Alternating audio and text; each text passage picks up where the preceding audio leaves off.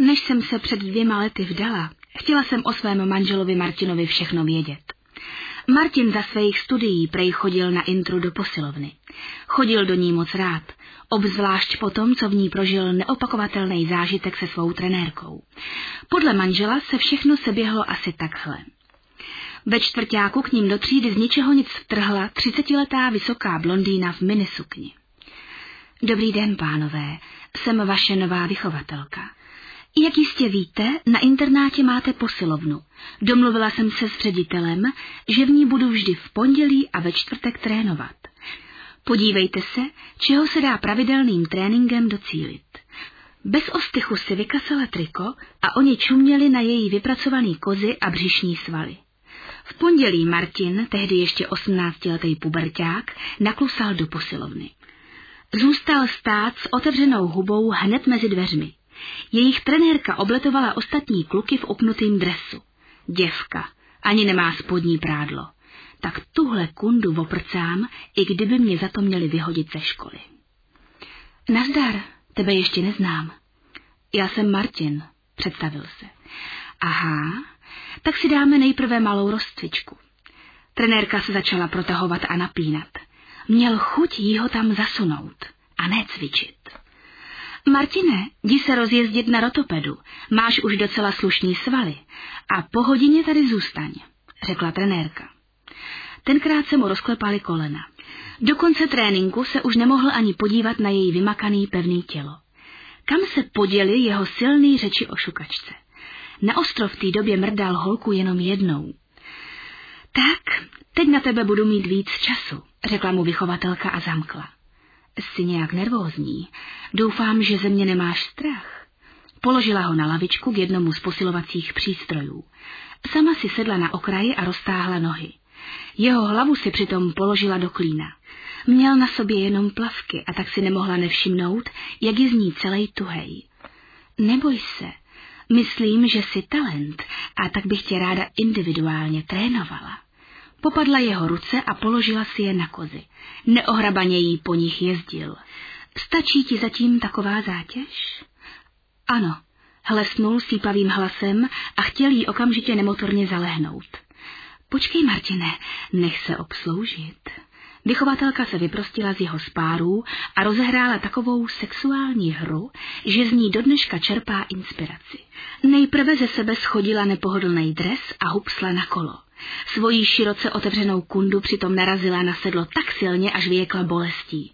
Její velký kozy byly rozkmitány obrovskou rychlostí a lítaly nespoutaně ze strany na stranu. Bradavky uprostřed byly stopořený jako obrovský červený maliny a Martinovi se chtělo do nich zahryznout. Vychovatelce asi neunikl jeho neklid, protože mu v zápětí řekla, sedni si a dívej se.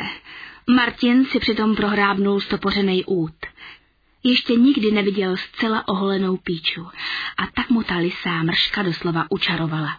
Fascinovaně se trenérce díval na rozpálenou buchtičku a bál se, že bude každou chvíli stříkat.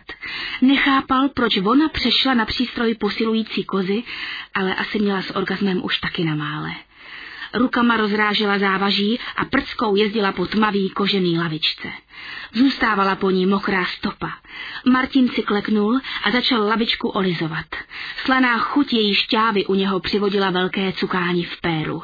Jeho výstřik se nezadržitelně blížil. Jazyk lízal ještě teplou stružku a byl od vychovatelčiny masturbující kundy vzdálen jen pár centimetrů. Raz, dva, rozvírala svalnatýma rukama naložená závaží. Rozkmitaný dudy a mokrá stopa, kterou už můj chlapeček stihnul vylízat do sucha, způsobili to, že se v zápěti rozkřičel. Stříkám! A snad litr ejakulátu tryskal přímo do trenérčina ksichtu. To máš za to, ty děvko, že jsi mě tady celou dobu provokovala. Vychovatelka ale v naprostém klidu vstala a řekla. Tak pojď do koupelny, Martine, ještě jsme neskončili. V tu chvíli byl už zase jen pokorný chlapeček, který ze sebe stahuje plavky se zbytkem semene. Stál tam s pindourem směšně svěšeným mezi nohama a nechal na sebe nanášet depilační krém. Správný kulturista musí být úplně hladký. Rozkroč se. Potvora. Doslova cítil její dech. Pak si klekla a vyšpulila na něho svoji svalnatou prdelku. Trenérka asi ucejtila, kam se jí dívá, protože se na něj v zápětí otočila. Už to bude, chlapečku. Vidíš, jak jsi krásně hladkej. Ještě si tě opláchnu. Hladila ho a líbala doslova všude. Voda už mezi tím stihla oba zmáčet, ale trenérku to evidentně nevyvádělo z míry. Jak na povel začal Martin postupovat přesně podle jejich pokynů. Hlavu měl zabořenou v jejich masivních kozách a přitom trochu neohrabaně jezdil po její vyholený kundě.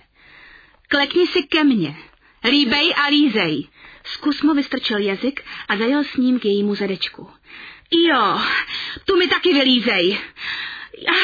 To je ono, přitlač, zabor se do mě hloub. Jo, jo, tak, teď ti to jde. V tu chvíli ošplíchnul Martinův obličej příval mokra a on se honem podíval, jestli už taky náhodou neteče. Už si někdy šukal do zadku? Na to se snad ta Dorota nemusela takovýho kučíka vůbec ptát. Stejně se v zápětí obsloužila sama. Mrdal ji a přirážel ze zadu do její vyšpulený prdele. Ještě! A chytně za vlasy! Rozkázala tomu chudáčkovi. No, teď mě děláš! A... Martinovi hučelo v hlavě a v klacku v zápětí taky. To byl trénink. Takových pak prodělal ještě spoustu. Během čtvrtáků se taky díky trenérce báječně připravil pro život. A já jí za to do dneška moc děkuju.